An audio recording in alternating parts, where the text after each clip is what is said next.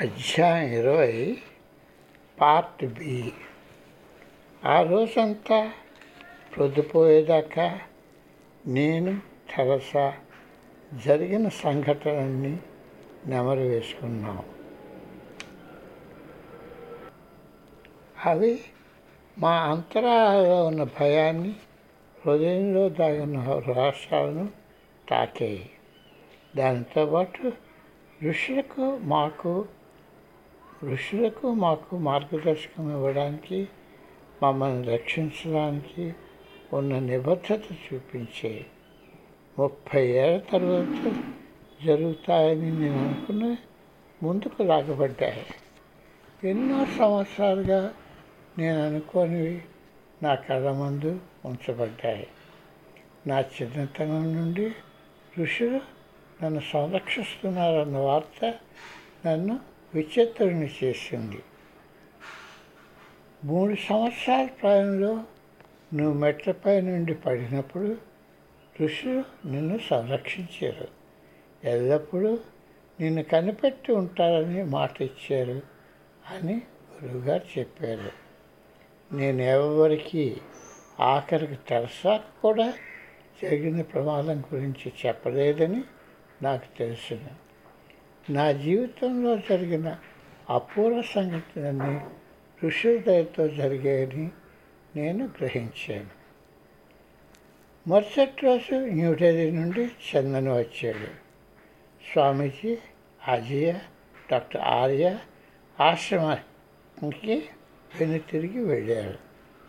మేమందరం బనేపా పట్టణానికి వెళ్ళాము స్వామీజీ పట్టణ ప్రదర్శన ప్రజలను ఉద్దేశించి ఉపన్యాసం ఇచ్చారు. వారి ఆధ్యాత్మిక అవసరాలకు వారి శారీరక అవసరాలకు కూడా వారి ప్రాచీన ధ్యాన సాధనకు కొనసాగించమని వారిని ప్రేరేపించారు. ప్రసంగం పూర్తయి ప్రజలు ఆయన చుట్టూ చేరుతుండగా స్వామీజీ తన మెడలోని రుద్రాక్షమాలు తీసి నా మెడలో వేశారు. ప్రజలు భయభ్రాంతులయ్యారు. మేము నడిపిస్తున్న ఉచిత వైద్యశాల ప్రభుత్వంచే ముయింపబడిందని వారు కలత చెందారు. వారు ఆశ్రమవాసులు వెళ్ళిపోతారని భయపడ్డారు. స్వామీజీ వారి కొరకు చేసిన సహాయాలకు వారు కృతజ్ఞత తెలిపారు వారు ఇంకేమి చేయాలని అడిగారు. నేపాల్లో ఉన్న ఒక్క విశ్వవిద్యాలయాన్ని అక్కడ రాజకీయ ఉపన్యాసాలు ఇచ్చారని రాజుగా రాఖీతో మూసివేయబడ్డారు. ఆ ముందు రోజు సాయంత్రం ఉమా ఉపన్యాసకుల్లో ఒకడైన వ్యక్తిని దారిలో కాల్చి చంపివేశారు. ఆ సాయంత్రం స్వామీజీ తన గదిలో నాతో దృఢంగా ఇలా అన్నారు. నేనెవరికి శాపం పెట్టను. ఎందుచేతనంటే దానిలో సహం నాకు వచ్చి వస్తుందని మా గురువుగారు నాకు చెప్పారు. వాళ్ళకి కావాల్సిన రీతిలో నుండి మాత్రమే ప్రజలు నా ప్రేమను ధనం ఆరోగ్యం రాజకీయ పలుకబడి అద్భుతాలు మొదలుగా కదా కోరుతారు.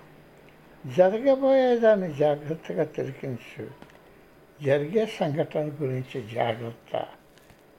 అలా నా మనస్సు పగటిపూట నా మనస్సు పగటిపూట నాలుగవ వంతు రాత్రిపూట పూర్తిగా శిష్యులపై కేంద్రీకరింపబడి ఉంటుంది. ప్రశ్నలతో మీ మనస్సు నా దగ్గరకు వస్తుంది. కానీ మీరు శ్రద్ధగా ఆలకించలే కొంచెం మాత్రమే వింటారు. మీ మనసు అడ్డుగా నిలిస్తే మీకు నేనేం బోధన చేయగలను? నా దగ్గరకు వచ్చి నిశ్శబ్దంగా కూర్చోండి. నాకు మీ ప్రశ్న ఏమిటో తెలుసు. నేను మీకు జవాబు ఇస్తాను. నువ్వు డాక్టర్ ఆర్య. నువ్వు కాలేజీలోనూ ఆర్య భారతదేశంలో సామాన్యులకు ఋషులు మతం తెలుపుతారు. పేరు ప్రఖ్యాతులు ఉన్న కత్తి గురించి జాగ్రత్త పడండి. బంగారా బంగారు ఉంగరాలను సన్నని బూడిను తన అర్చనకు సాక్షాత్కరింపజేసే ఒక సిద్ధుడిని చూడడానికి వెళ్ళిన ఉదాంతాన్ని ఆయన మాకు తెలిపారు. ఆయన చూపుతున్న అద్భుతాలకు అందరూ పులకించిపోయారు. ఆయన ఖ్యాతి రోజు రోజుకు ఎక్కువ అవుతూ వచ్చింది. ఆ సిద్ధుడు స్వామీజీ వద్దకు వచ్చి నీకేమి కావాలని అడిగారు? మా గురువుగారు ఒక జత పాత చెప్పులు కోరారు. ఆ సిద్ధుడు తల వంచి చిరునవ్వుతో ఓ నీకు తెలిసిపోయింది. నన్ను మన్నించు అని అన్నారు. అద్భుతాలు సిద్ధులు ప్రజలను ఆకర్షించడానికి కాదు అని స్వామీజీ అన్నారు. బంగారం బూడిద సాక్షాత్కరింపచేసే ఈ పెద్ద మనుషులు ప్రజలు బేదతనాన్ని ఎందుకు పోగొట్టరు? ప్రజలు ఎంత మాయకులంటే వారి గాలి వాళ్ళని ఋషులని పొరబడుతున్నారు. ఆయన నాకు చెప్పులు ఎందుకు ఏం లేకపోయారు? చెప్పులు ఆయన భండాగారంలో లేవు కనుక.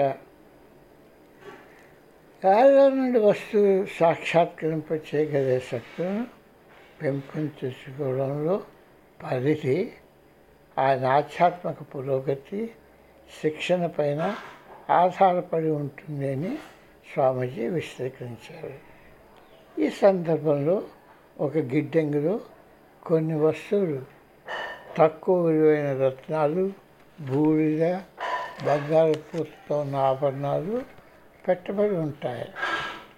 వాటిని కావాలనుకున్నప్పుడు రప్పించవచ్చును. అంతకన్నా ఇంకేమీ లేదు. కానీ కొంతమంది మటుకు దైవికమైన వనరులు ఉంటాయి. అవి ఇటువంటి సాధన సామర్థ్యాలకు అతీతంగా ఉంటాయి. వారి నిస్వార్థ అభ్యర్థులకు సృష్టిలోని వేటినైనా కోరవచ్చును. సామాన్యంగా వాటికి జవాబు లభ్యమవుతుంది. ఒక మధ్యాహ్నం మా గురువు గారు నన్ను పిలిచారు. కానీ నేను ధ్యానంలో ఉన్నానని జవాబిచ్చాను ఆయన వచ్చి నన్ను ఒక టాప్ తన్ని ధ్యానం చేస్తున్నాను కపట నాటకం ఆడవద్దని మందలించారు. నా వద్ద తయారైన కొంతమంది అధ్యాపకుల్లో కొంతమంది అటువంటి వారు ఉన్నారు. వారికి భద్రత లేదన్న భావంతో భావన వారు ఉండి వారు యోగులని ప్రజలు అంగీకరించాలని వారి మనసులో ఉంటుంది. వారు పరం పూర్తిగా కల్పించాలని అనుకుంటారు. వారి శిష్యులు ప్రజలు అది గమనించాలని వారు కోరుకుంటారు.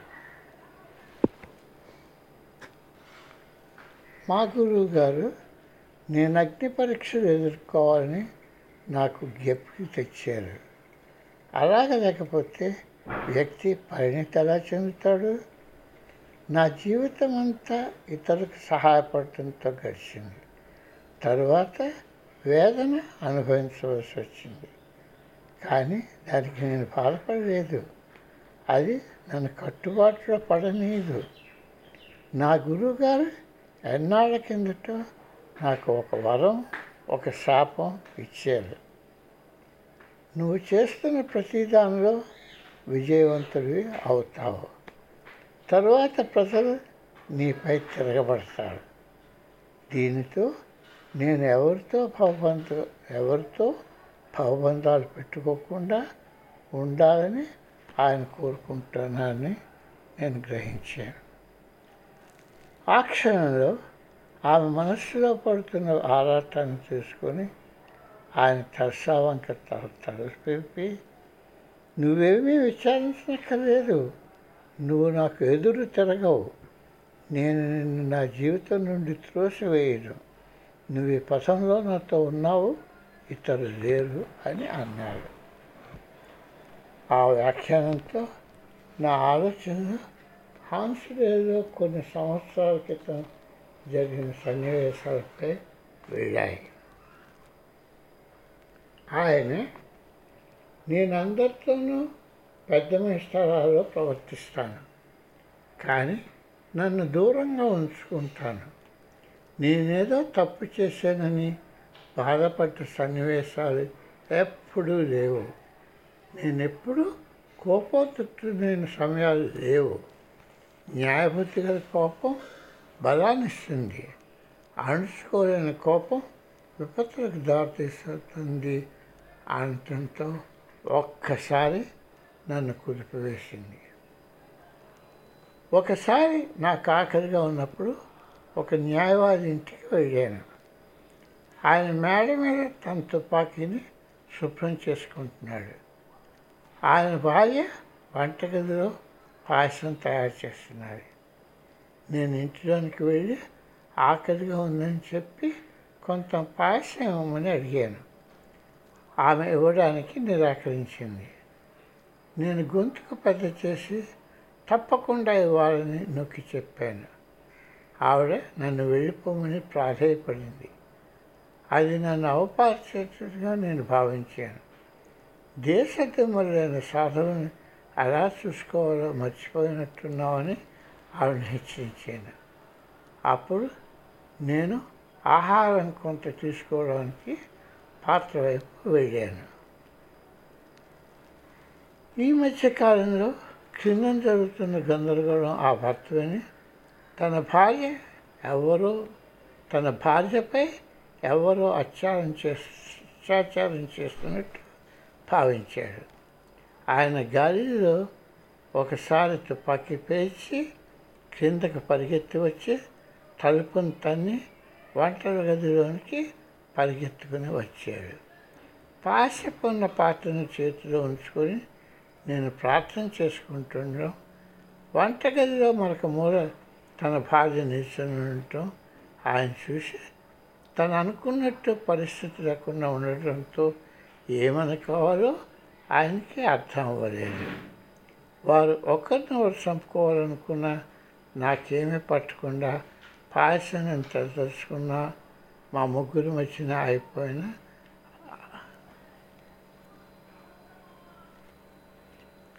వారు ఒకరిని ఒకరు చంపుకోవాలనుకున్నా నాకేమీ పట్టకుండా పాయసం నేను తెలుసుకున్నా మా ముగ్గురి మధ్య ఆగిపోయిన ఆ క్షణ నిశ్శబ్దం ఆ పాయసం ఆ పాయసంలో విషం ఉందని అది నన్ను తీసుకోవద్దని ఒక్కసారిగా ఆమె అరవడంతో పటాపంచలైంది.